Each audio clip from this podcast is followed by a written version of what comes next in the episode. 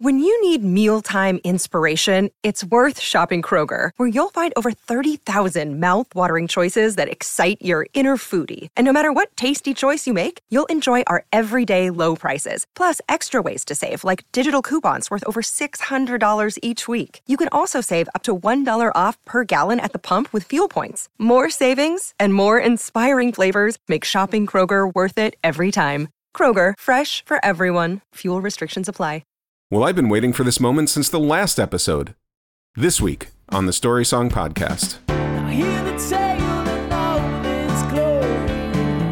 Three friends who took inventory of all the songs that tell a story. It's the Story Song Podcast. Hey, everybody, welcome back to the Story Song Podcast. I'm Dan McInerney. I'm Rachel Oakes. And I'm Michael Gazelle. This episode, we go into episode three in our mini series of the Summer of Symbolism hmm as we're talking about Phil Collins in the air tonight. Tonight we're going to talk about it. I mean, this is one of the classic. Seems like so there's a lot going on in this song, but then also I don't really understand what's going on in this song. Right. And then there's like a great urban legend about it because, as all things that people are like, well, this like has some symbolism and poetry to it, so I'm going to take the most literal interpretation possible because I have Yep. zero imagination. But I'm sure we're gonna we'll we'll talk about that. Michael, Yes. once again, this segment in this particular miniseries difficult to do, Mhm. but I'm going to turn to you now, and in, in the the best that you can, please tell us what this symbolic story song, what's going on with it. So here's what I think, and you guys feel free to jump in and tell me I'm completely wrong. hmm I was going to run to the bathroom, but go, you go ahead. Go ahead. I'm totally checked out during this point. okay. I mean, I kind of am too. Michael, uh, Michael's in this with AI right now. He's, uh, this is an AI voice is explaining this. So, with the backdrop of very ominous music, Mm-hmm. a man we'll call Phil Sure. tells us that something's about to happen. There's something in the air. Mhm. He seems pretty psyched for it, but it seems like, and I'm only picking this up through context clues, that we should not be psyched for it. yeah. That's a good point. I haven't thought about that. He's excited about it. Yeah, he's I mean, it's sort it. of a like, but in sort of like a super. Uh, I mean, like a what's like a yeah, like a super villain way. Right. Yeah. Like he's like he. There's some horrible thing coming, and Yeah. he's finally going to get his revenge. Yeah. But we, the listener, should be very worried about the thing that's coming. Yeah. At Yeah. some point, he's going to say, "Mwah ha ha ha ha." Throughout the song, he's talking to someone that he knows, but this person doesn't remember him. But this person seems to have done something bad, presumably to Phil. And it seems like the person that he's talking to also should not be psyched for what's going to happen that night. hmm In fact, the person he's talking to should be less psyched than the rest of us. Yeah. Okay. Almost not psyched at all. Yeah. Yeah. Yeah. like double Dutch, not psyched. Yeah. About Like super duper not psyched. like on a meter, it would be on NP for not psyched. Not Mhm. psyched at all. But like the most not psyched. Like, Yeah. And like the meter's like a little bit past it. You know, like when you're if you've ever been on E and then it goes a little past E yeah. on your gas gauge. Yeah. Really pushing like, that NP. And you're like, I can run out of gas at any second. it's like your car saying, like, what are you doing, buddy? Come on. we all we both know where this is going. Yeah, yeah. Yeah, so that's in the air tonight. The song is in the air tonight. That Yeah, I, that was that's- awesome. That was a that was a total like fifth grade book report of, and that is in the air tonight. and that is what I did with my summer vacation. The other thing that in the air tonight could be about is Mhm. when the entire northeast sky turns orange. So maybe it's about that. Who knows? I oh, mean, sure. you are dating when this episode was recorded, but yes, uh, I feel like We we will just- be thinking Yeah. about this all summer. I'm just saying. Just recently, yeah, we had some stuff in the air oh that yeah. was um that was fun. You could literally fun. feel it in the air that night. I was in Times Square in the middle of Mm. it, and let me tell you, Yeah. I've played enough post-apocalyptic video games that I was ready to go. I was like, I've got my go bag under my desk. yep. This is happening. Right. All I got to do is scrap some aluminum cans and Mm-hmm. Rachel's like, I'm not saying I shot mutants, but I'm just saying I was ready.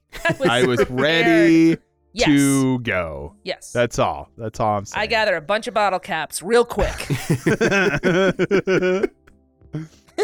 oh, this is the nerdiest conversation ever. I love it. Not on this podcast. Well, nerdiest conversation so far this episode. Oh yeah, that's true. It'll get nerdier. I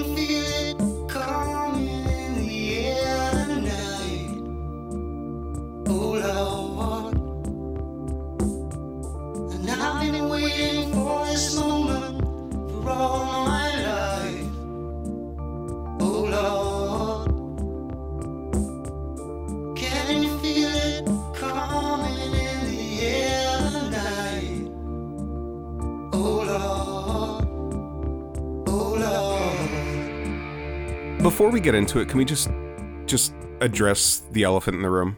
How awful is the percussion in this song? Like it is so I mean, ugh, bland, l- enough already. pedestrian. Can I say pedestrian? It's just Oh like not. It's Yeah. just like What are you doing? regular, like, Like, you don't know what you're regular drums, That's it. like Nothing's so gonna boring. surprise you. So boring. Right. But the beginning synths are great. Love it. Uh, no, that that this is. I feel like we've we've definitely talked about this before, but the um beginning of this song sets the mood so well. The instrumental sets the mood of the song so so well, and it goes on for a while. yes. Yeah. There's that that slight percussion and there's like a little bit it- is it like this weird kind of muted way in the distance kind of guitar sound. Mm-hmm. There's like a harshness to it but not. Yeah, it sounds sort of airy Yeah. Yeah. and like and like um In the air. yeah. But like but really like in the air. Like it's it's it, it almost feels like a like a fog that's like floating in, Mhm. you know, just sort of slowly, creepily. And you're like, there's something wrong with that fog, but also I don't know what I mean. I don't really know what to do with a, about a fog other than Yeah. just like kind of let it happen because you I'm really can't stop it. by it. Yeah, and just the fact that the instrumentation sort of fades in as opposed to like it doesn't have a, a definitive start. There is hmm a fade in of the volume of the song that makes it feel like it's approaching. Yes. Well, and that's sort of yeah, and that gives it the the ominous tone too of there's something coming, right? hmm And there's literally nothing you can do to to stop it. right. Like it's it's I mean, you could hit fast forward. but it would say it would just come faster. Oh, that's true. I'm that's saying. true. Yeah, yeah. So, um, like no, yeah, it, but it's like it, it's it's a it's a weird resigned sort of feeling of like inevitable feeling. It's really kind. Of, I mean, this song really has a lot in common with the book. There's a monster at the end of this book. I hadn't, hadn't thought about it to this moment. But no matter what you do, you're gonna get to the end of the book, Right. and then there's gonna be a monster at the end of the book. Yep. Skip ahead 30 seconds, but spoiler alert: Grover is the monster. Um, but it was it was the monsters we met along the way. You know, they just they just not too long ago. I mean, I said not too long ago, it's probably like ten years ago. But they did a sequel with um with Elmo Of Yeah, course they did. um, that we have. And look, I'm going to tell you this, guys. You know me, I'm not an Elmo lover. Some Elmo's best work. The book is good. It's it's really it's fun. It's not as good as the original, but No, but I mean, it's 'cause fun. the original's a classic. But the it's a the worthy sequel- successor. It's just funny because Grover's trying to stop it, and and it's now not you, but it's Elmo who keeps turning the pages. Yeah. And Grover is getting more and more angry at Elmo, which is pretty funny. Hmm. Um. Anyway, so ominous music, and then the first thing we hear is Phil saying, "I can feel it coming in the air tonight, oh Lord." And I've been waiting for this moment for all of my life, oh Lord. Can you feel it coming in the air tonight? Oh Lord, oh Lord. So right off the bat, Ugh. this this is good, right? I can feel it Yeah. coming in the air tonight. That's a sentiment that's been in a lot of songs, right? And Something's coming from West Side Story. Right. Mhm. But in that case, that's a good thing, right? In theory. hmm Um, also, I mean, spoiler alert for for that movie as well. Um, they're both killed by Grover.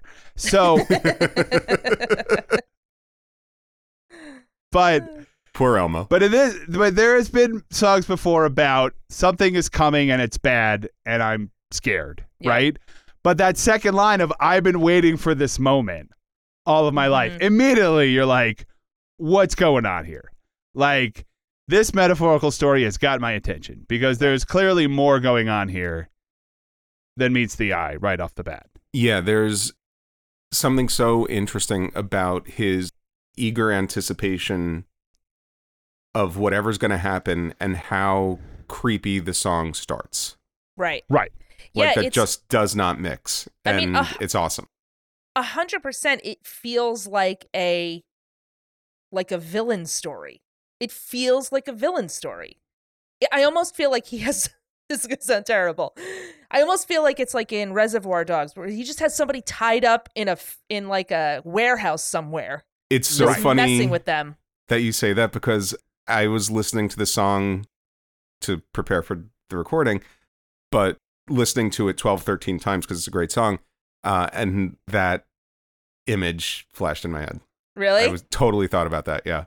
yeah, it's just the way that he he lays out these these lines. Yeah. you know it's it's and it's it's not sung aggressively but it feels aggressive Well, in, it feels aggressive. It's it's almost the calmness yes that is more disturbing. yes right?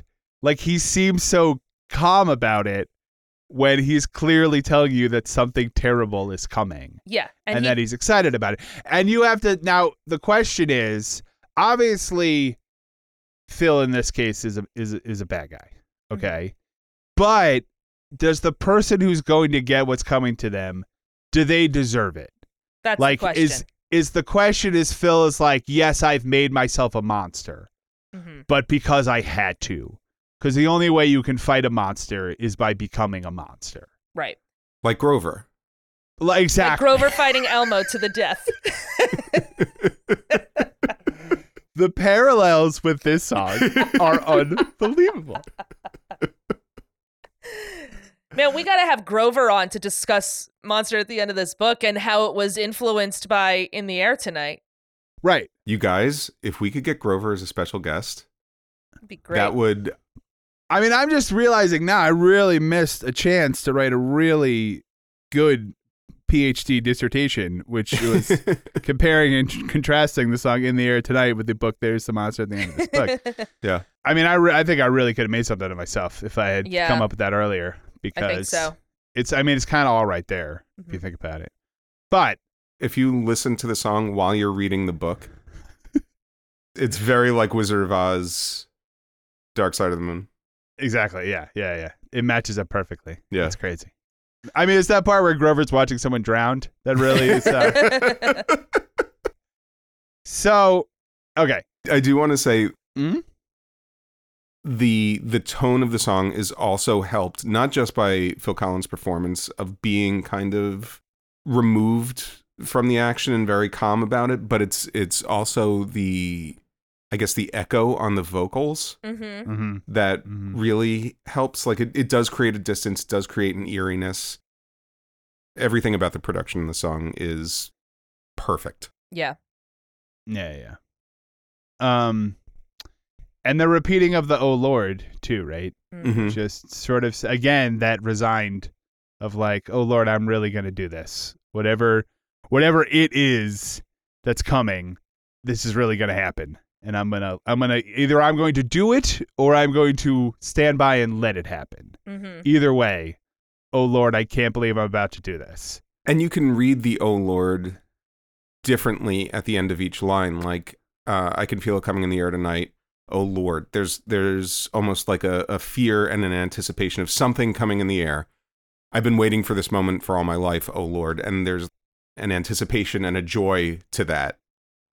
And then like just asking the listener, can you feel it coming in the air tonight? Mm-hmm. There's so much going on with so little happening. Mm-hmm. It's fascinating. Agreed. Way to go, Phil. Well,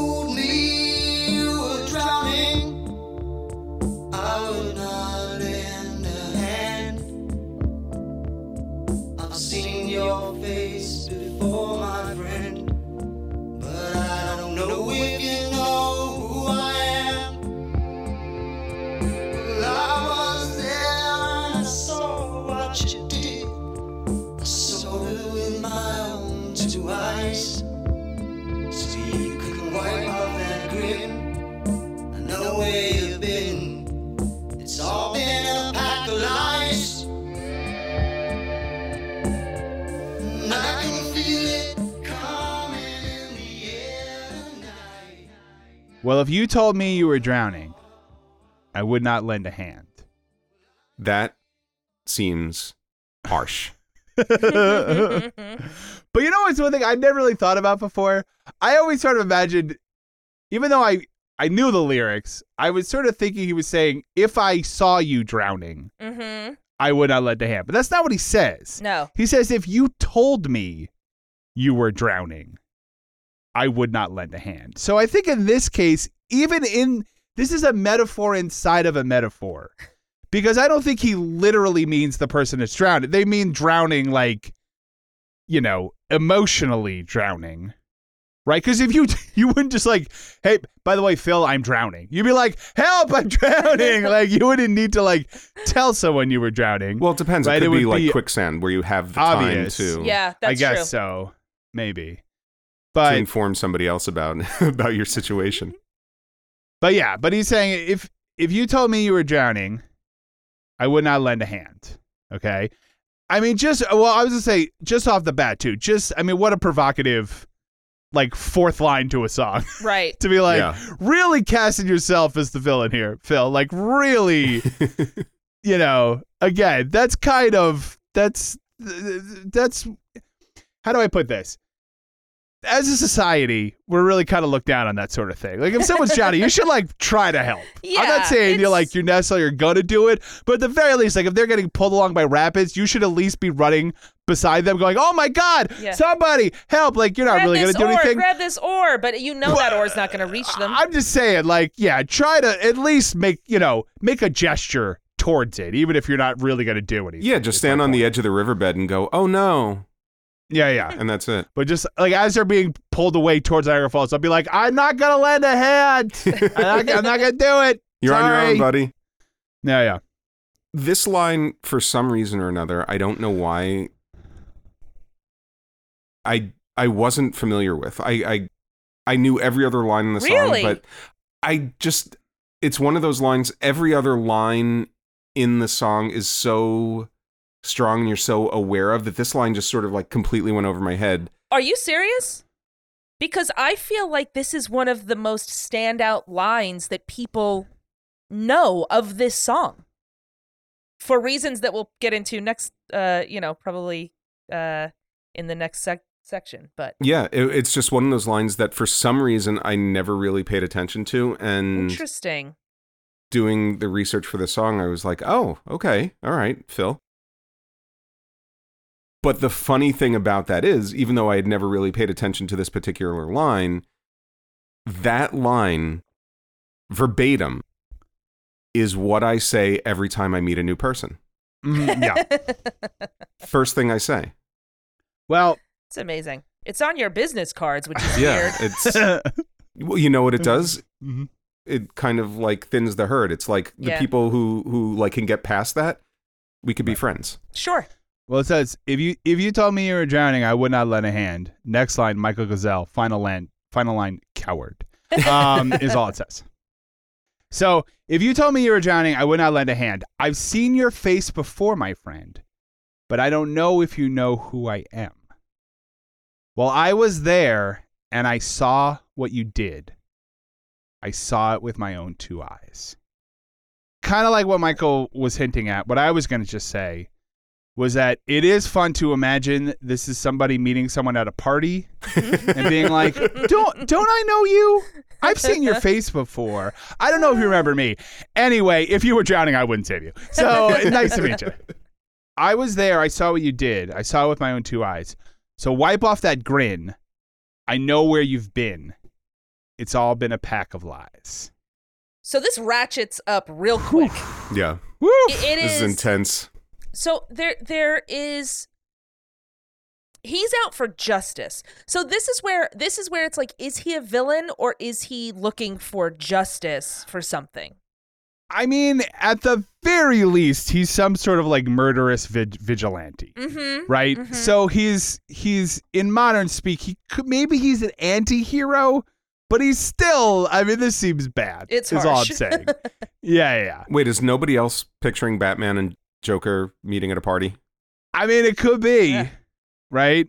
This was Christopher Um, Nolan that part where it where they do uh the interrogation in in the Batman Yeah, yeah. movie between the Joker and Batman. This actually he started off Christopher Nolan started off word for word by having uh Yeah. Christian Bale just sing in the air tonight. Well, I mean, the wipe off that grin starts to make a little bit more sense. It's true. There you go. It's really true. That's Joker saying it to Batman, which is totally weird. Yeah. right, right. Yeah. yeah, yeah. Well, Batman says to Joker, "I wouldn't save you if you were drowning," and and even Joker's like, "Ah, come on, man. That's. I mean, I'm a I'm a psychopath. Even I wouldn't Yeah, do that. come That's messed up, man. You can just watch somebody drown. Jeez Louise.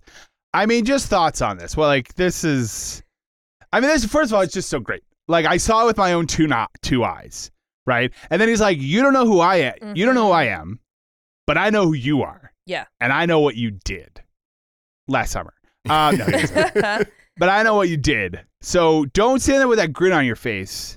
You're glad you're glad handing everybody. You're acting like you're some good person, but I know I know what you did. So I mean, I think that it obviously like we we're we can tear it apart as like like surface what it looks like, but I think there is I think what it's about is literally just like justice deferred or f- some finally getting comeuppance. Like the idea of I feel it coming in the air tonight and then with these lines is like it's finally to happen. You're finally to get what you deserve. It's been too long that you've been getting away with this grinning like you're like you're sc- getting away scot free, but it's gonna happen. Well, agreed. And I think like Phil, whatever is coming or whatever he's going to do, like again, that that feeling of this is horrible and I'm a horrible person for doing it, but it's also justified. And I want Right. you to know Yes. that this is that I know that you know that I know Mhm. that this is happening. And I can feel it coming in the air tonight, oh Lord. Well, I've been waiting for this moment all my life, oh Lord. I can feel it coming in the air tonight, oh Lord. And I've been waiting for this moment for all my life, oh Lord. Should this should we talk about the urban legend at this point? Well, before we do that, there are these slight changes in the chorus at this point where the first time he says it, he says, Can you feel it coming in the air tonight? There's nobody else involved at this point. This is just him reflecting. He feels it in the air. He's been waiting for this moment and he repeats that. So it's Right. at this point, it's more all about him and there's almost more of a joy to it this time Mhm. around. It's It's less like ominous he's psyching and himself more. up. Yeah. Yeah, Ugh, bone chilling. Mm-hmm. prepping I himself. like getting getting getting psyched up for whatever's about to come. yeah, when do we? I mean, when do we talk about the urban legend? Do we do it in the second part? Do we do it now? What What do you think? I think now's a good time. You think so? Yeah, we're in the middle of the lyrics, so I was on the field behind the school.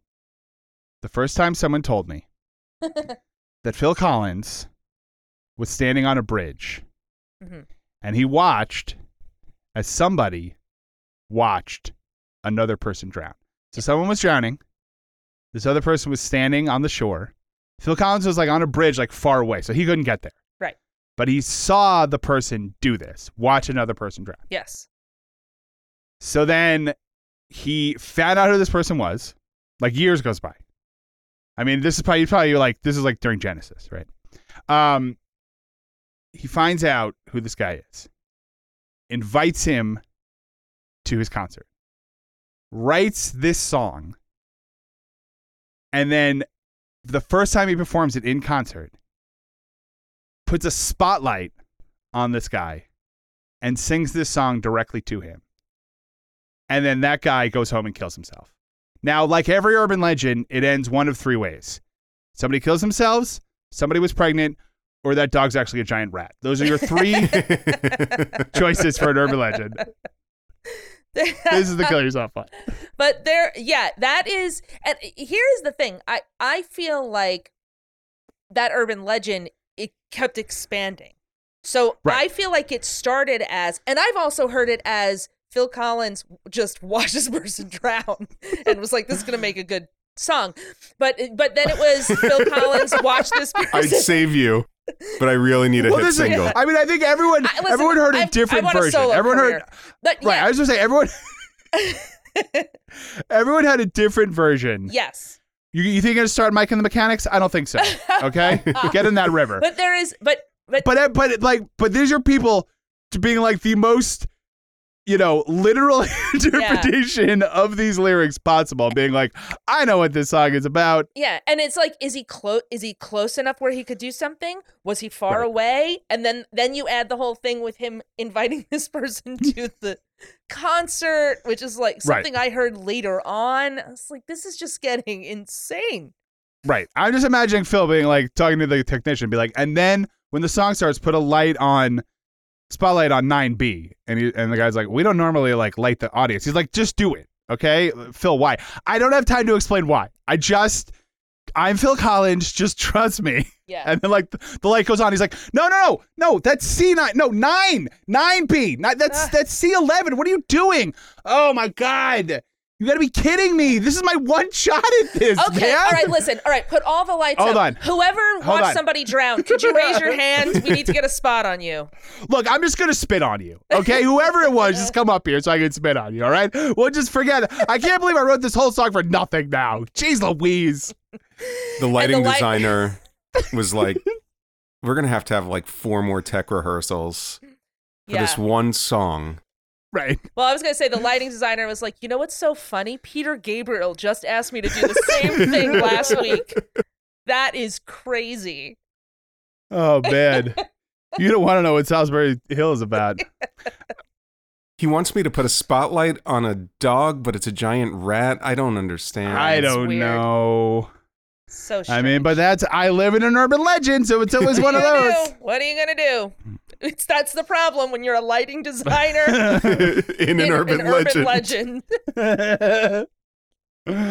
oh Yeah. man. I heard the person he invited to the concert was Elmo. Mm. Right.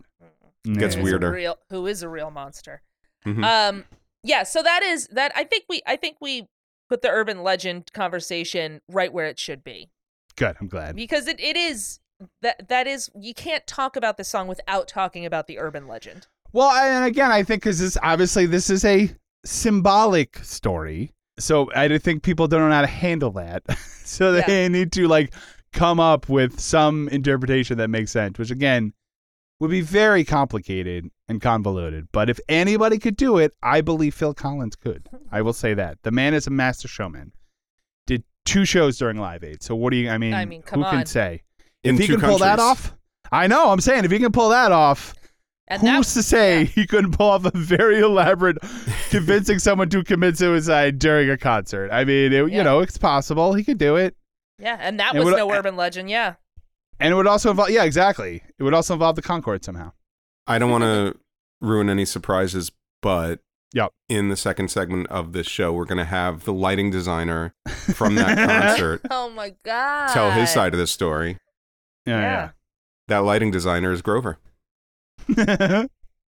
This is like an It's episode of like- He was a waiter, he was a construction worker, he was a superhero. Grover could do it all. He's a lighting designer. He's going to tell his side of the story, which was, yeah, he told me to put a light on there, and then I did. So, Oh, it's not a good interview, but We got to fill the space somehow.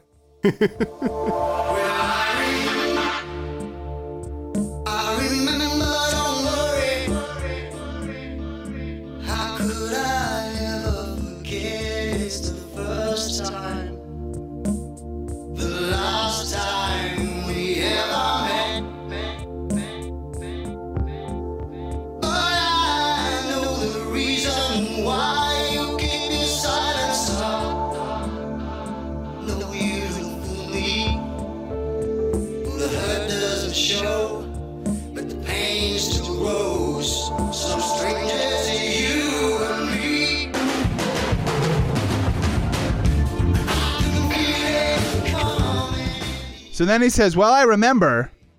I remember. Don't worry." Wait a minute. Wait, wait. This isn't just well I remember. This is like the the ultimate well I remember in all of What- music. What is that Sound. echoey sound?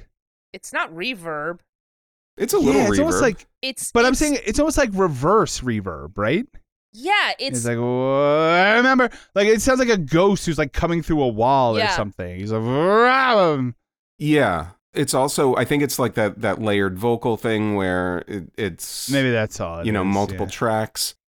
It's definitely reverb. It's it's just a bunch of effects, but the the crescendo of it is so oh my god! one amazing, two creepy. Hmm. It's so cool.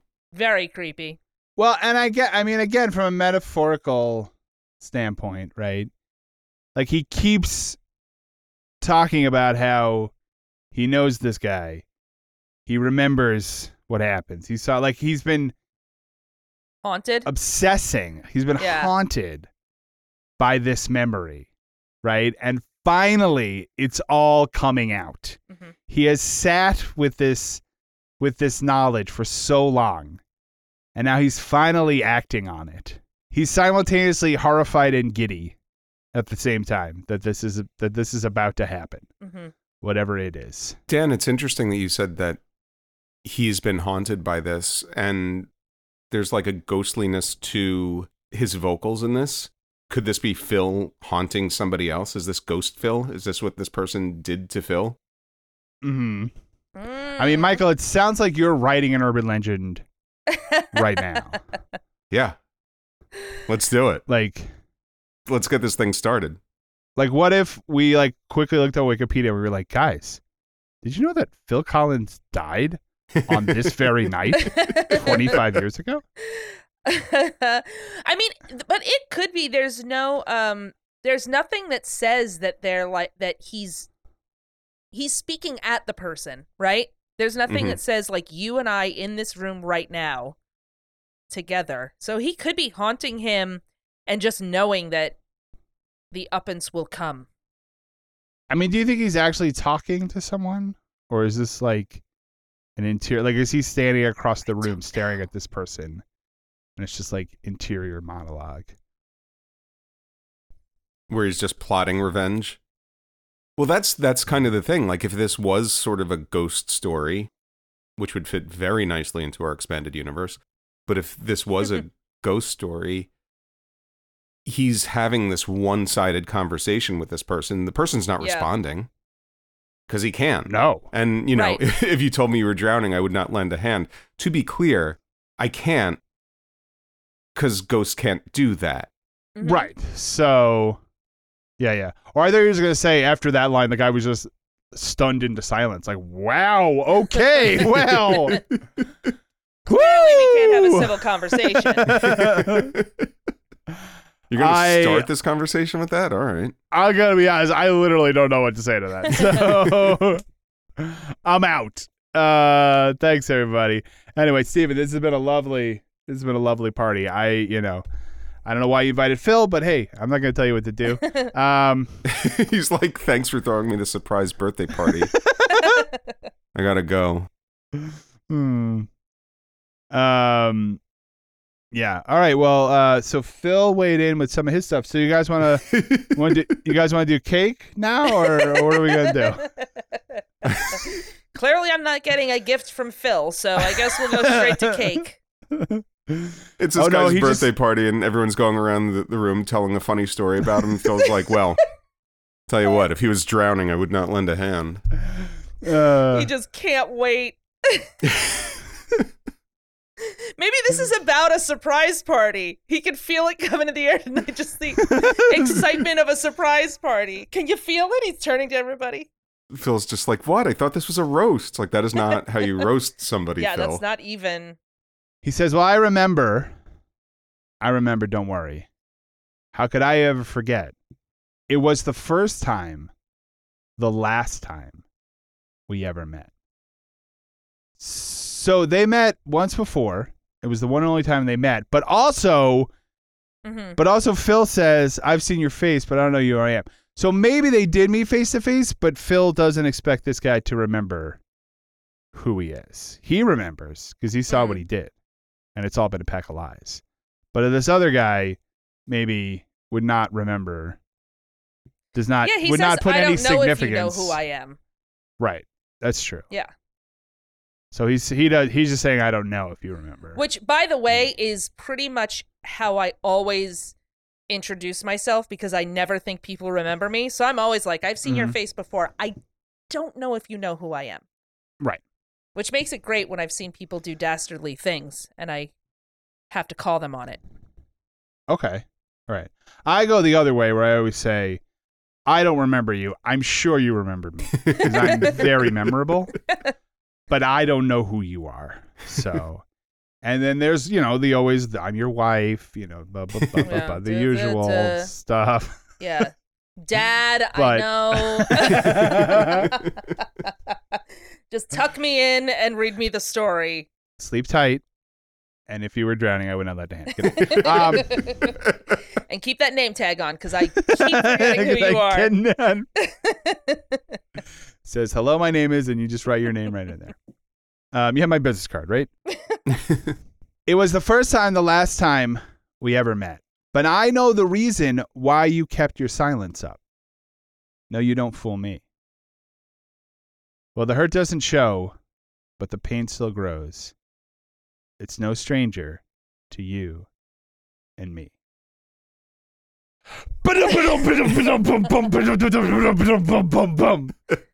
and then the best d- drum beat ever.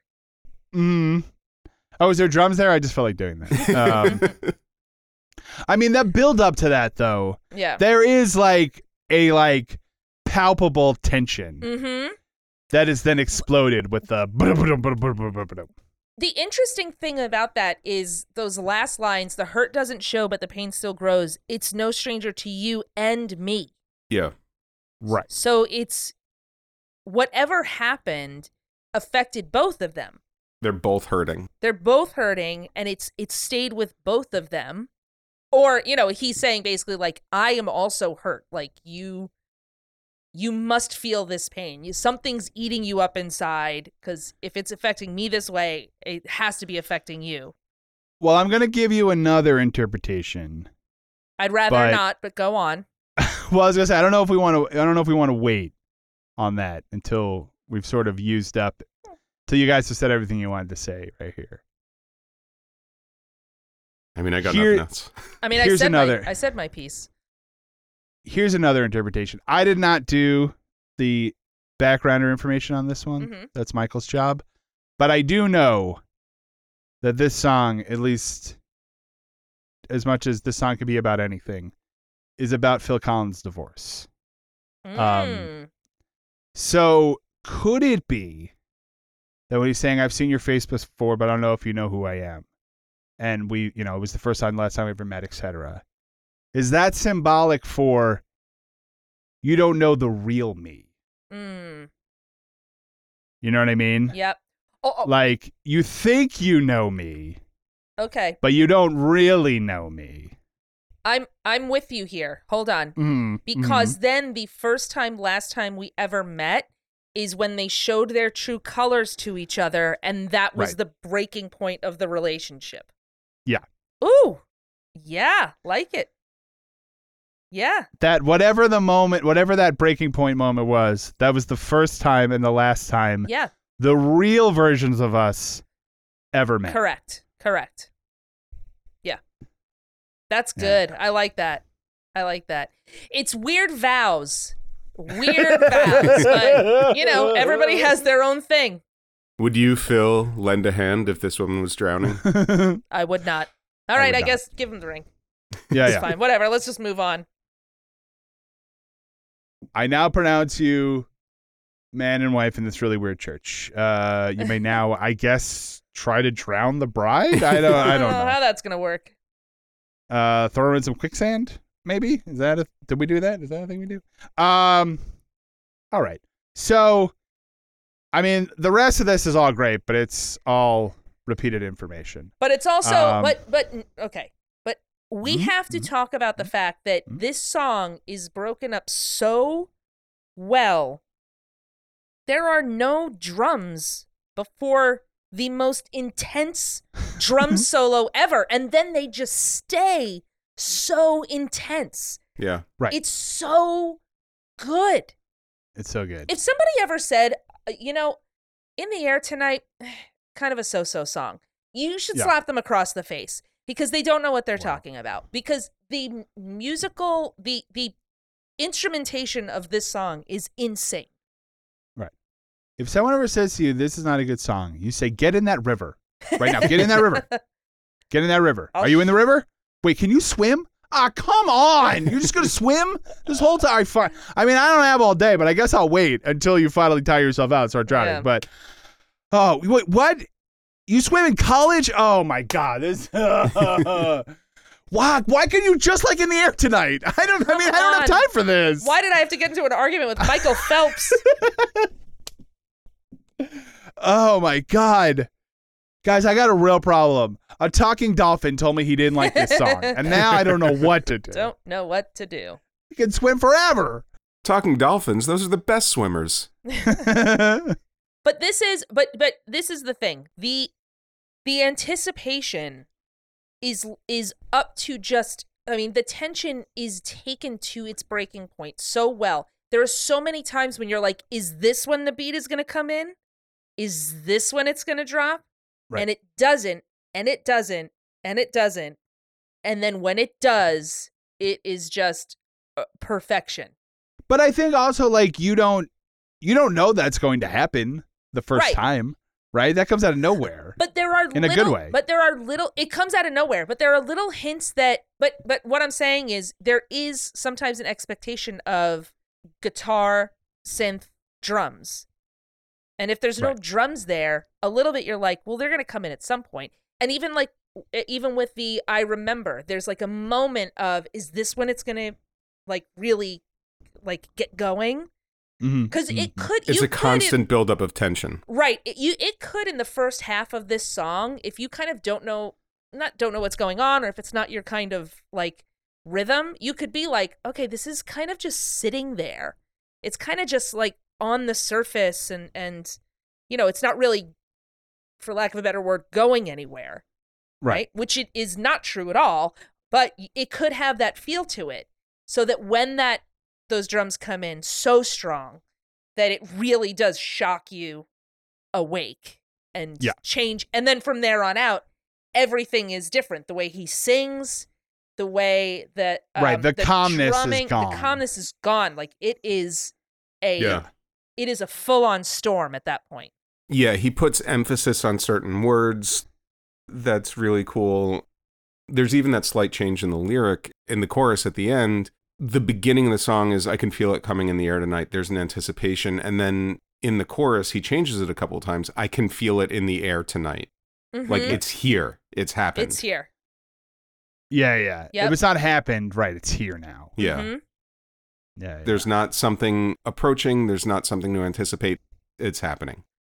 It's the beginning of the surprise party. streamer cannons have gone off yeah, exactly. Everyone's jumped out and said surprise. the yeah, drum that solo drum is solo is when, the drum solo when is they just those little surprise. popper bottle things. Everybody just has them. All right, anything else on this song? I mean, I just want to listen to it again. Okay, well, we don't have time for that. So let's talk expanded universe. What do we got? Expanded universe. I'm gonna need your guys' help. I don't know quite how to make this fit, but I mean, I think we got. I mean, we got to talk about patches, Oh. right? patches in that river. Oh god. oh my god.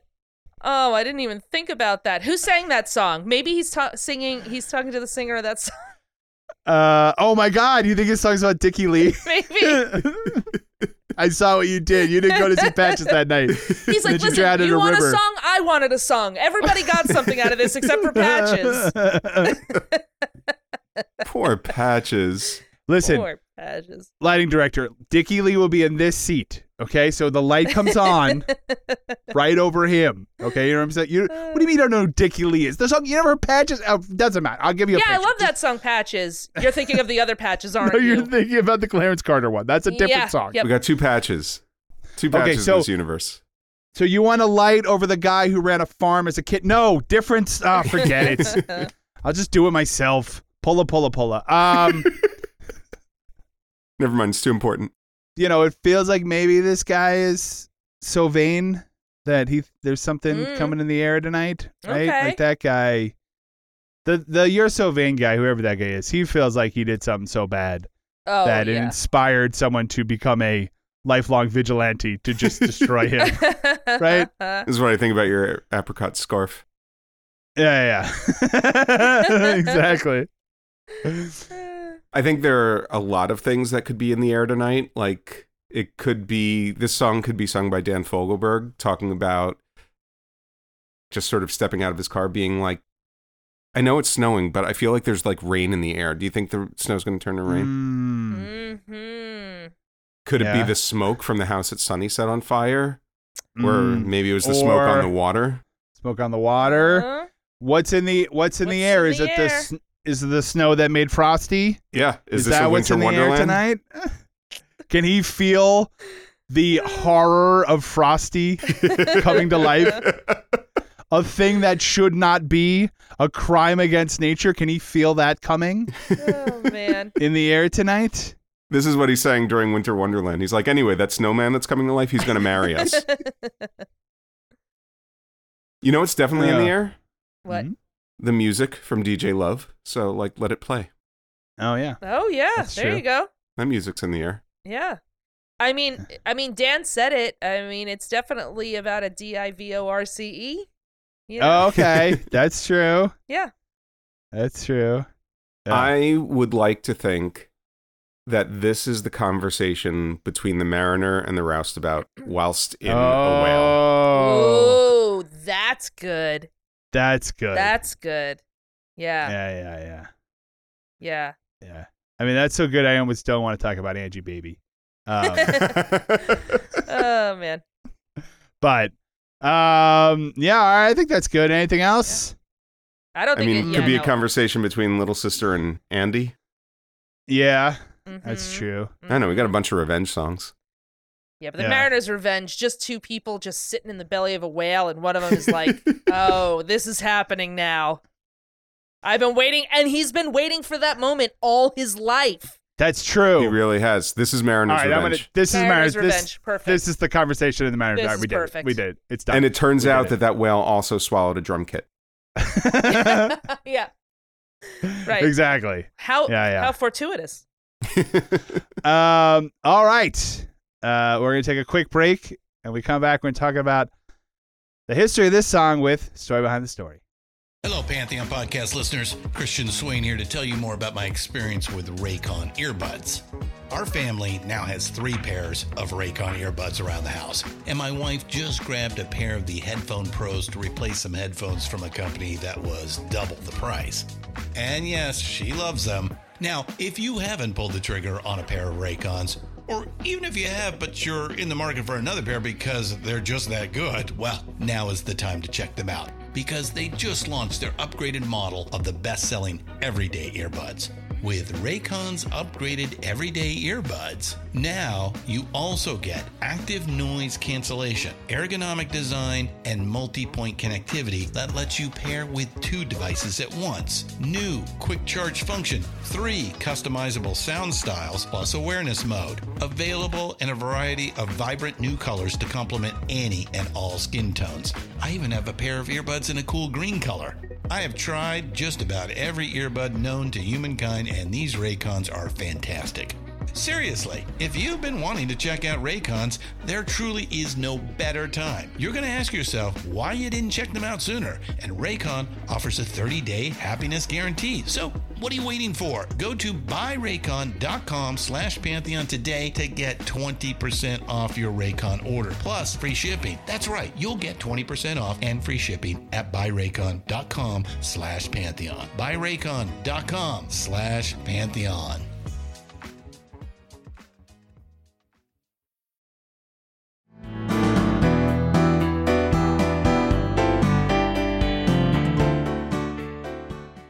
All right, we're back. It's time for a story behind the story.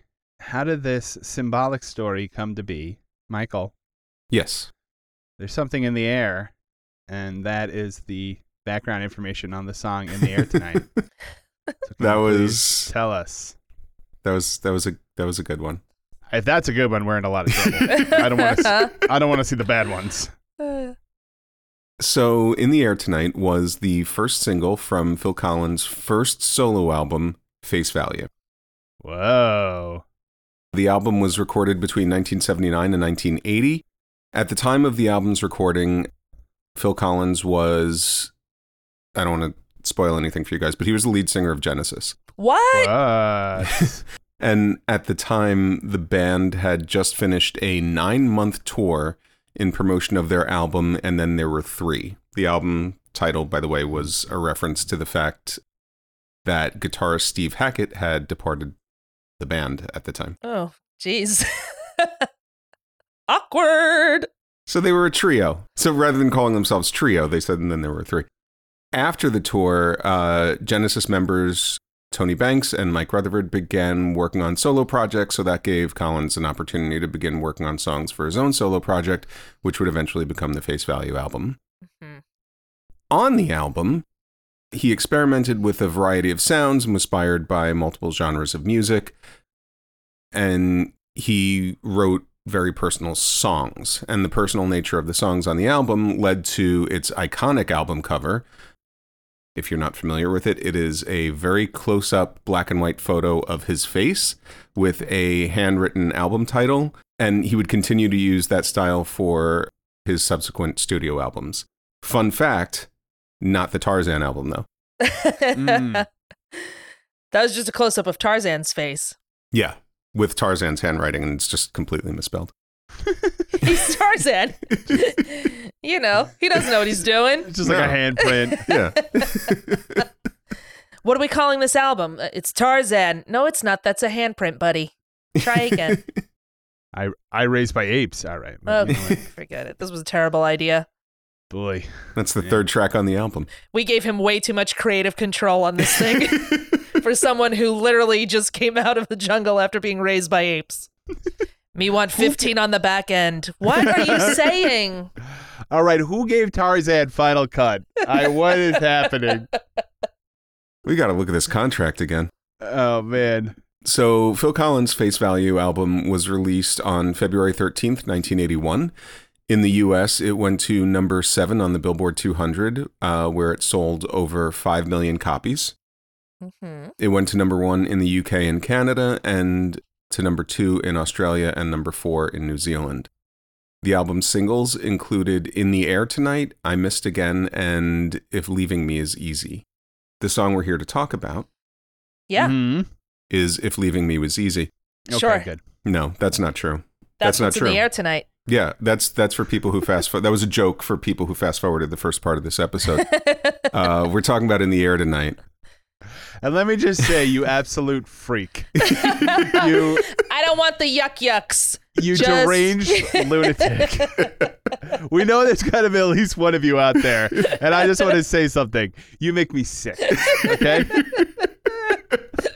What is wrong with you? Who hurt you? and who have you hurt? Besides besides us. Oh man. So, um, In the Air Tonight was released as the album's first single on January 9th, 1981. In the US, on the Billboard Hot 100, it reached number 19, and Hmm. the Billboard Mainstream Rock Chart, number two. In Canada, it reached number two. In Australia, number three. New Zealand, number six. And in the UK, number two. Oh, can't hit that number one anywhere. Well, here's why. Mm-hmm. In the UK, the song was kept from the number one spot by Woman by John Lennon, who died weeks earlier. Ooh. Yeah. Woman was released three days after In the Air Tonight on January 12th, I think, 1981. Tough break, Philly. Tough Yeah. break. I mean, I don't know. Five times platinum in the Well, US. he, and he also got like a number two. Like Yeah. it's not like oh man. and they Oh, decided man. not to release the song. Like, no, he's doing fine. So, what is this song about? Good question. The answer is at one point around the time that the song was written, from a distance, Phil Collins observed somebody watching another person drown and not doing anything about it to help. So he invited that person to a concert to publicly shame them with spotlights mm-hmm. and song. Yeah. What? Wait a minute. JK, you guys, JK. so, as we mentioned, now I'm just imagining the Wikipedia written by like a nine year old in 1992. Well, so okay, citation. Uh, my friend's brother's uh, girlfriend who lives in Canada told him that this happened. Like, ah, it's good enough for me. Whatever you say. wow, there's a lot of uh, Wikipedia entries about codes that can give you naked people in video games. That's crazy. I had no idea there were so many. Um, so, as we mentioned earlier, between March and December of 1978, Genesis went on the And Then There Were Three world tour. Collins told Rolling Stone that his wife asked him not to go on the tour. Quote, She said to me, We won't be together if you do the next tour. I said, I'm a musician. I have to go away and play. Just hold your breath when I'm over there. Then Genesis toured Japan. When I got back, she said she was leaving and taking the kids. So, yeah. Rough. Not a bluff. Yeah. So he was gone for most of the year. And uh, when he got back, she was like, wasn't kidding. So that's what was going on in his life at the time. He said that he didn't actually intend to write the song. He was working, this is after the divorce, he was working on demos in his home studio and learning to use a synthesizer and a drum machine and was just sort of like playing around with the instruments and Mhm. came up with this music. And the song, he said, was inspired by the mood that was set by the drum machine heard in the beginning of the song. So, Phil Collins, as you may or may not know, is Uh-huh. famously a drummer. So, why did he use a drum machine? In a classic albums He's- documentary. he's- can I get? Can I guess? Mhm. Uh, he's lazy. yes. uh, he's been lying his whole life, and he's not actually a drummer. He's never drum. He's never been able to drum a day in his life. Yeah, he was like, drum machines, this is wave of the future. Never have to Every drum he gets again. Every time he gets stage, he just puts a little like uh, tape recorder on the on the under, you know, On the at his feet, turns it on, and then he just like randomly like air drums to nothing. I'm a millionaire. Now, why did he? Why did he use a drum machine? So in a classic albums documentary, he said, quote, when you hear that, meaning the drum machine in the song, you couldn't possibly replace them with real drums. It's the atmosphere, it's relentless, it doesn't move. A drummer would get bored playing anything like this. It would ruin the sort of relentlessness of it. And I think that's a Mm. really interesting way to think about it. It is Yeah. kind of repetitive and relentless and imposing and it doesn't stop that Yeah, drum sound. yeah, and it's it's it's consistent in a way that a human drummer could not be. Uh, you know, Right. so mechanically, Yeah. you know, in such a mechanical way. Yeah, and and it's sort of like what we were talking about in the first part of the episode, how almost emotionally removed his vocals are, uh, that that lend itself to the overall creepiness of the song. The drum machine doesn't feel. That's what we're saying. Yes, yeah. I mean, it's true, and it it does, and even you know, you know, with the perfection, but it has a certain sound to it right. that just can't be replicated with real drums because it's like a live person. There's like a again, there's a coldness that you can feel to it, even Right. if you don't know why. Yeah.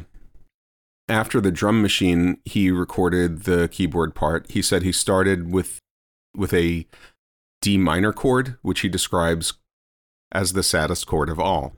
Oh, aw. I remember that on Sesame Street. D minor, the saddest chord of all. Then he's up on a hill, right? And then he finds. that was the lowercase n. Oh man, I always get them confused. Yep. So he liked the mood and the sound created by the chords and the drum machine. So he told Classic Albums he turned the microphone on and started singing. He said, quote, the lyrics you hear were what I wrote spontaneously with the feeling of that music at that time. In 2005, he told Mix, Quote, the lyrics you hear for In the Air Tonight, I just sang. I opened my mouth and they came out. I never wrote anything down. And then afterward, I listened to it and wrote them down. How, So- what? How dare he? So, you know how annoyed we get when people like write a song in a weekend? Yeah. This was literally like, eh, this just popped into my head and I recorded it and now it's a song Oh my god, totally improvised. completely improvised. Like, God did bless. not write them down until he listened back to the track. That's, That's, pretty cool. incredible. That's incredible. He's like, actually, I was watching TV. I wasn't really even paying attention. Mhm. That's I, was. I just kind of did it mindlessly. Um. So yeah, I didn't even know what I had until I listened back to it. And I was like, oh, I wrote a song. Look at Oh, this. that's fun. I thought I Uh, was let just me- rattling off my grocery list, but turns out I have a hit song on my hand. Oh man. You know when you're just like driving in the car and you're like you're not really thinking, and then you get there and you're like, I don't even remember how I got here. And also, I wrote a hit song. yep, that happens. Yep. Oh, oh, there's a there's some uh, uh so, some music notation next to me. Oh, it's a hit song. I wrote it while I was uh, I was paying attention. It's my beach house. Because of the money he made on this song. No, I understand. I Okay. understand. I understand. Oh man. I thought maybe it was the band Beach House, but that's another. Let's not go down this road. Yep, they're all in the car. We got a long way to go. Lyrically, he said the songs were written written based on what he was going through emotionally at the time. He told Rolling Stone, quote, I'm not quite sure what the song is about, but there's a lot of anger, a lot of despair, and a lot of frustration Mm-hmm. in, in the air tonight. In the classic albums documentary, he said, quote, obviously when you're going through a divorce, there's all kinds of things going through your mind. There's anger, there's bitterness, there's hurt, menace, finally losing your temper at the end when the drums come in. Yes. Yes. so he's trying that's it. Yeah, he's trying to keep it together and he's like and it's just bubbling up to a point where he can't hold it in anymore. Oh, Yeah, it's and then he's good. like, the song needs a drum solo." Yeah. Also, I'm angry. So, Yeah. Hmm. so I the can two things went together quite well. yeah. I can only express myself in drum solo. Take that drum machine. So, the song was released in 1981. So the music video got a lot of airplay on the new MTV network, which is a network that at one time played music. Yep. Mm. The video is also pretty creepy. Mhm.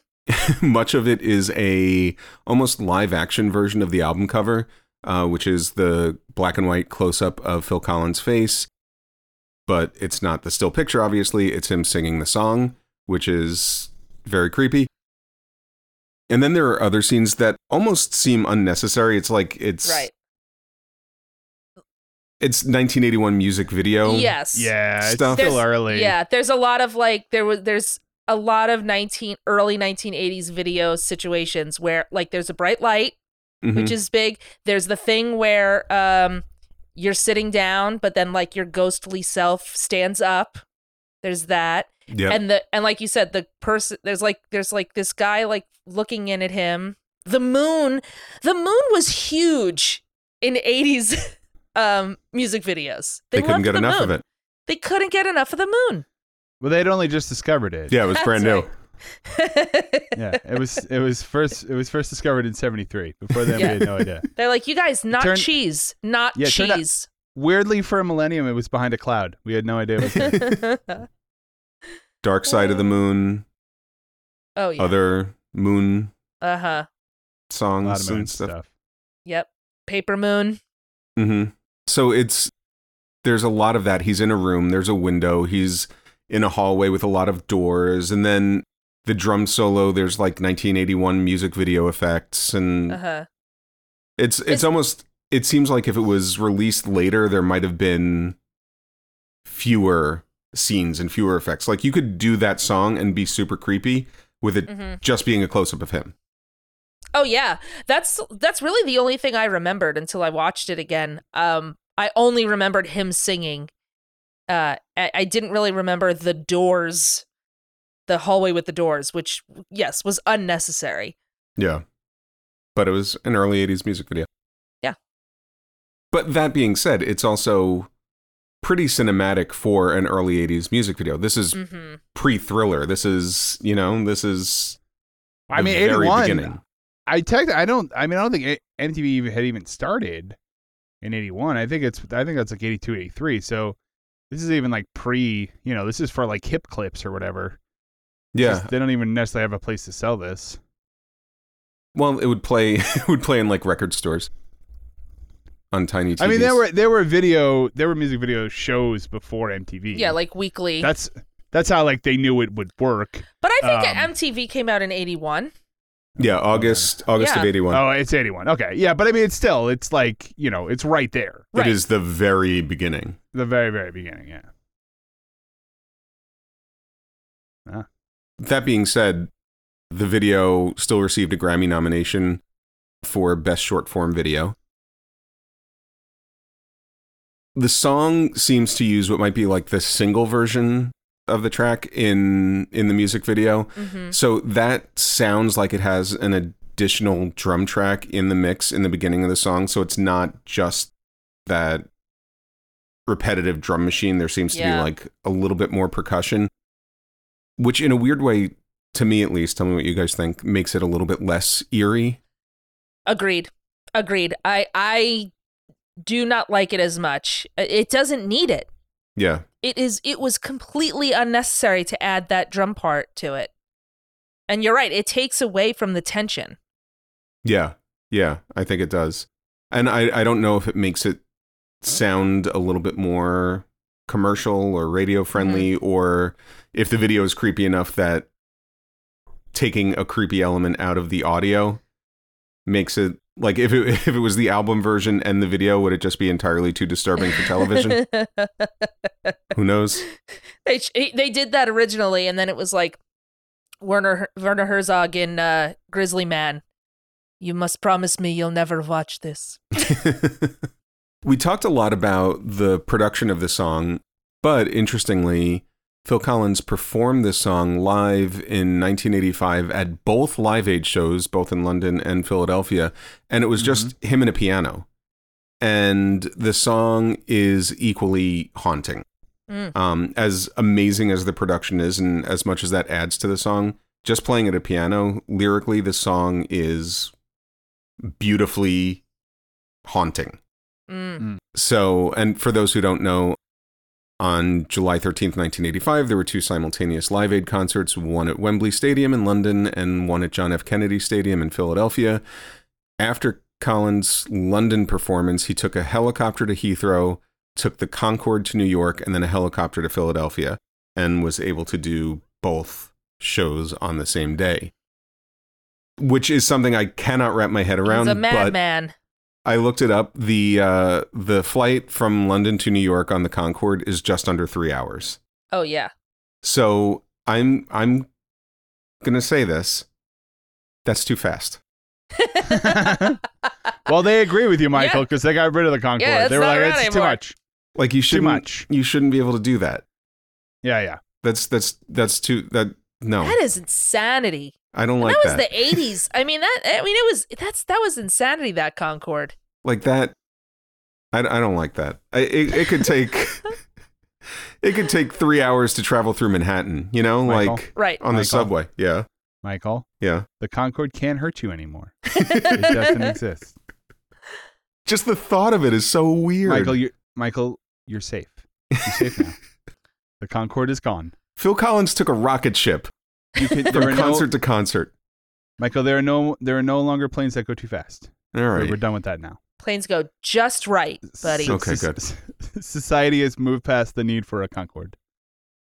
Which okay. is weird. I know.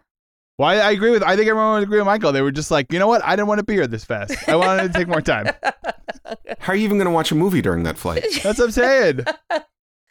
There was no time for peanuts. No. I I mean, I actually we're joking, but I told you guys one time for work I had to take a flight to Boston from New York, and I was legitimately annoyed that I because like Yeah. you go up, it takes you 20 minutes to get up to like you know flight height or whatever, whatever they call it, cruising altitude. I like the flight height. I said flight height, cruising altitude. I was looking for. But it takes you 20 minutes to get Uh, there excuse me, what's our flight height? we were we were literally like flying at cruising altitude for 15 minutes, and then we started descending Yeah. to Boston. I was like, I didn't even have time to read to like start my book, guys. this is like literally annoying. Yeah, can, you spent can we three hours hover? at the airport, I know. and then you just jump over. It unquestionably took me longer to get to the airport and through security and onto the plane than it took to fly from New York to Boston. So anyway, Well, yeah, he also, and I don't know what like helicopter speeds are, but he flew from New York to Philadelphia to do the concert. Like, just take the train. It's the difference between an on. hour and an hour and 15 minutes. right, exactly. And you get to sort of like relax on the train, get to see the countryside. Take a nap. yeah. It's great. Exactly. Gives you 15 Yeah. extra minutes to read your book. Interesting story. While he was Mhm. on the Concorde going from London to New York, do you know who he saw Uh no. This was on the plane. on the plane? rich people who want to go fast. Sure. A gremlin on the wing. No, I don't know. No, Let me that's see. that's on every plane. He saw Cher. Oh, where was Cher going? She was on the ground. He waved to her from the window. Uh, no, where Cher, was she I'm going? going? Too fast. yeah, where was she going? I to mean, New York. I guess. It only goes Well, I know. one place. It's I not. know, I know, it's a plane. I know. was she getting off there was a halfway? reason. She's jumping out halfway. Can you guys let me out here? Little known fact about Cher: expert parachuter. She, she was going from London to New York with uh, literally fair enough, everybody else on the flight. Sorry, I thought there was gonna be more to the story. than There he just. Saw Cher. Well, no, he, said hi. He didn't see her from a distance. It wasn't. enough. He wasn't watching someone watch someone drown. So no, he saw. Here's the story. He told the Guardian, "quote I'd never met her before, so I went over to say hello, and she asked what was going on. I told her about Live Aid, and she asked whether I could get her on. I told her just turn up. Cher went to Philadelphia, was in the finale, and performed "We Are the World" with a large Oh. group of people. That's great. What a weird thing to be Cher and be like, "Hey, Phil Collins, can you get me on Live Aid?" right. Yeah. Phil Collins is probably like, "Yeah, you're Cher. I think it'll be okay." I could sneak you in. Yeah, just pop on over and then just proclaim, "I'm Cher. Let me on stage." Cher was not in the original We Are the World, right? I don't think so. I think Okay. that was just Dan Aykroyd. I was. Ah, you damn! You stole my joke. Oh, I'm sorry. Damn it. Go ahead, do it again. Do it clean. Here you go. No, it's fine. I was no. I No, was. I'm sorry. I was just gonna say she must have bumped Aykroyd. That's all. Aw, aw, Oh, For that would have been anyone- better. aw. For anyone who doesn't know, if you watch the video for We Are the World, inexplicably in the chorus is Dan Aykroyd just appears. He's there for 10 seconds. There's no reason why. It's awesome. He is not a professional singer. I know he was in the Blues Brothers. Still does not belong there. it's so weird. He was a professional Ghostbuster. Oh, is he? Is that what it? Maybe they were just ghosts in the in the studio. And It he might have happened been. to It be might there. have been. They were like, "Hey, come on over." Oh man. The studio manager was like five thousand dollars. I won't pay it. this is a very specific line from that movie. Well, we could just put it back. That's all right. No, no, no. The people on on stage at Live Aid doing "We Are the World" were not the people who did the record. It was like everybody. It was a billion Right. people, Yeah. and a lot of people had lyric sheets. Yeah, It's like- well, This song has been playing constantly. This is 1985. Sure. How do you not know this? right. I mean, And you know, then don't volunteer for the solo. But whatever, it was great. It was cool to see. Sure. I watched it literally just before. I hadn't seen it before. So we discussed the urban legend of the song, and that legend persists hmm to this day. In fact, this will be the second time we talk about this song on the show. In Eminem's song Stan, he references both In the Air Tonight and the urban legend about it. hmm, does he? Yes, the lyrics say, "You know the song by Phil Collins, In the Air of the Night." He calls it "In the Air of the Night," like it's in the Yeah, heat yeah. of the night. It's in the air tonight. Uh, About that guy who could have saved that other guy from drowning, but didn't. Then Phil saw it all. Then at a show, he found him. Those are the lyrics from the song. I did not do it justice. no, it's But- great. Yeah, he he does love it. reference "In the Air tonight" or "In the Air of the Night," "In the Heat of the Night." In Stan. All of them. Yes. So that's our expanded universe. This is this is Yeah. also a, a Dido song, Oh, damn. I wish I had. right? I Mm-mm-mm. didn't know that. That's funny. I remember I heard Stan a million times too. I don't remember that part, but Well, there's a lot of stuff going on in Stan. oh, yeah, is there? Yeah. Yeah. It's not just a relaxed little number. So ultimately, what is this song about? Phil Collins told Rolling Stone, quote, Nobody knows what the song is about, and I kind of like the mystery. Mm. Whoa. And you know what, Phil? So do we. It's true. Yeah. But All it's right. really That's about that time that you saw that guy watching someone do it. we know for real. You okay, yeah, it's you're not sure what it's about. Wink wink. We got you, Phil. We got you. We were all at that concert where you had them turn Yeah. around the spotlights, Yep. And you were like, hey, you, this song's for you. Yep. My dad was that lighting guy. exactly. um. All right. Well, uh, thank you very much for that, Michael. Uh, we are going to take a quick break, and when we come back, we'll talk about the lesson we learned from this song with lessons learned. Hey, it's Kaley Cuoco for Priceline. Ready to go to your happy place for a happy price? Well, why didn't you say so? Just download the Priceline app right now and save up to 60% on hotels. So, whether it's Cousin Kevin's Kazoo concert in Kansas City, go Kevin, or Becky's Bachelorette Bash in Bermuda, you never have to miss a trip ever again. So, download the Priceline app today. Your savings are waiting. Go to your happy place for a happy price. Go to your happy price, Priceline.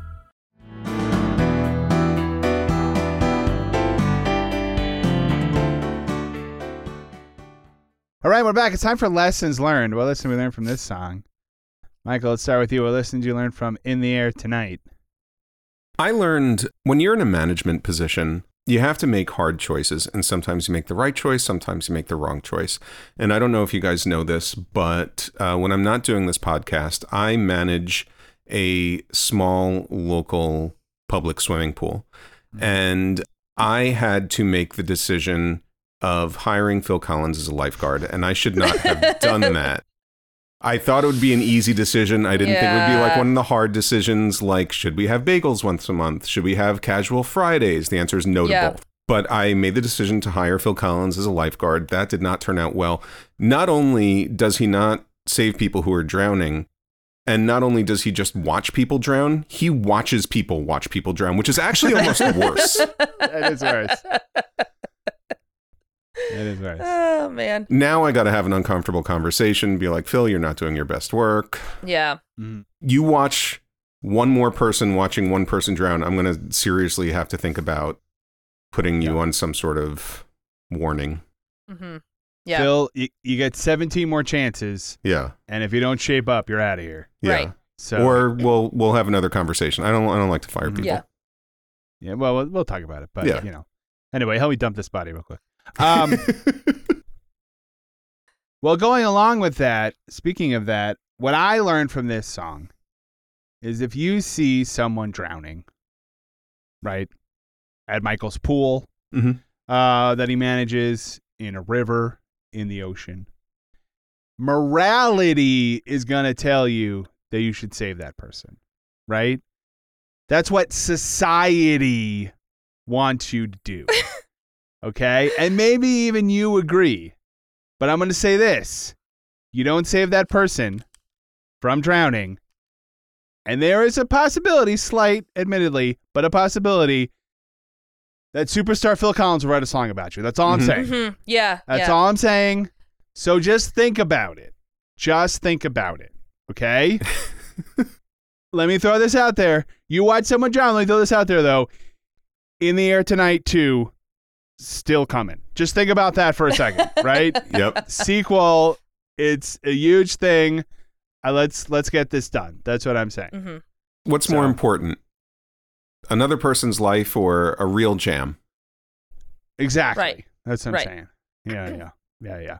Rachel, what'd you learn? Well, it's so funny that you guys say that because I, as you know, uh, in my spare time, I write books about how to be a better manager, and I have a, bu- a whole line of books on tape about Mhm, mhm. negotiations.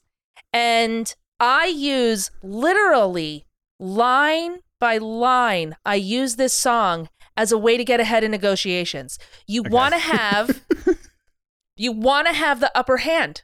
So you start with a firm handshake and you say, if you told me you were drowning, I would not lend a hand. and then you let them know that you will never forget what they've done and that you know the reason why they've kept their silence up. Mhm. They won't fool you. And by the time the drum solo comes in, I'm telling you, you're going to get what you want. Anyway, I'm going to be at the Hilton in Paramus for my week long seminar. So come on out. It's called In the Air Tonight in the Boardroom Getting What You Want through Phil Collins lyrics. I mean, if you say I that love in a it. job interview, you're getting that job. Yes, yeah. that's right. I think it also helps if you, as you shake their hand, if you whisper it. hmm Right. Yeah. Well, that's, I mean, I say that all the time. Yeah. Oh, yeah. You got to Just whisper, these things. Whisper that you would not lend a hand if they were drowning.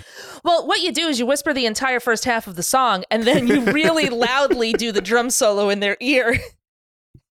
and it really throws them off their guard. Four and a half minute long handshake. So we were thinking 6%. Well, you can wipe off that grin because I know where you've been, hmm and it's all been a pack of lies. All right, hold, give me one second. All right, we'll go to 9%. We're going to do 9. okay, okay, 11, 11, 11, 11 and a half. That's my final number. Oh, man, what happened? You got screwed in that deal. I, he, he Collins to me. I mean, well, you can't come back from that. You can't. What do you want me to do? You can't come back from that. I've seen your face Ah. before, and I'd be more comfortable with this number.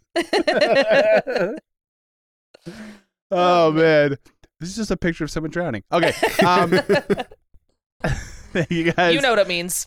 That's, so much for listening. That's a negotiation with Tarzan. He just draws pictures. This, this has been Story Song Podcast. Um, if you can follow us on the socials like Instagram, Twitter, and Facebook, we would appreciate it. And if you could leave us a five star review on Apple Podcasts or wherever your podcast, podcasts, that would be awesome, and we will read it on the show.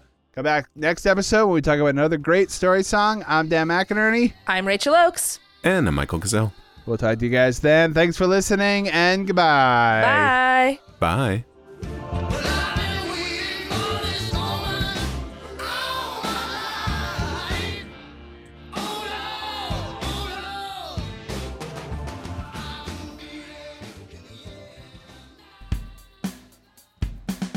Our theme music was written and performed by Jason Flowers. Find him on Twitter at Jason Flowers with a Z. Some of our bumper music was provided by Purple Planet Music. Our logo was designed by Dan Geva. Be sure to like us on Facebook, follow us on Twitter at story underscore song, and on Instagram at Story Song Podcast. And don't forget to leave us a five star review on Apple Podcasts or wherever you find your podcasts. The Story Song Podcast is a proud member of the Pantheon Podcast Network. Go to pantheonpodcasts.com. Thanks for listening. It's the Story Song Podcast. Got it in! Bam! God. Hey, how So many stressed. how many minutes do we have left? We have like We have all 30 minute. seconds. That's amazing. Just call us about to end. Everyone hit stop. It's NFL draft season, and that means it's time to start thinking about fantasy football. FantasyPoints.com features industry leading experts and prognosticators using proprietary hand charted data to help you score more fantasy points. FantasyPoints.com is the place to go for whatever kind of fantasy football you play. Whether you play fantasy football, daily fantasy sports, or do a little bit of everything, Fantasy Points has the meticulously researched content to guide you to victory. And why wait for the fall? Fantasy Points also covers the new spring football league, the UFL. Join the guru, John Hansen, Scott Barrett, Joe Dolan, and other massive names in the fantasy football universe with an exclusive offer. Use code Pantheon for 15% off any fantasy points package, including the all in package, with access to every article, tool, and data nugget that Fantasy Points has to offer.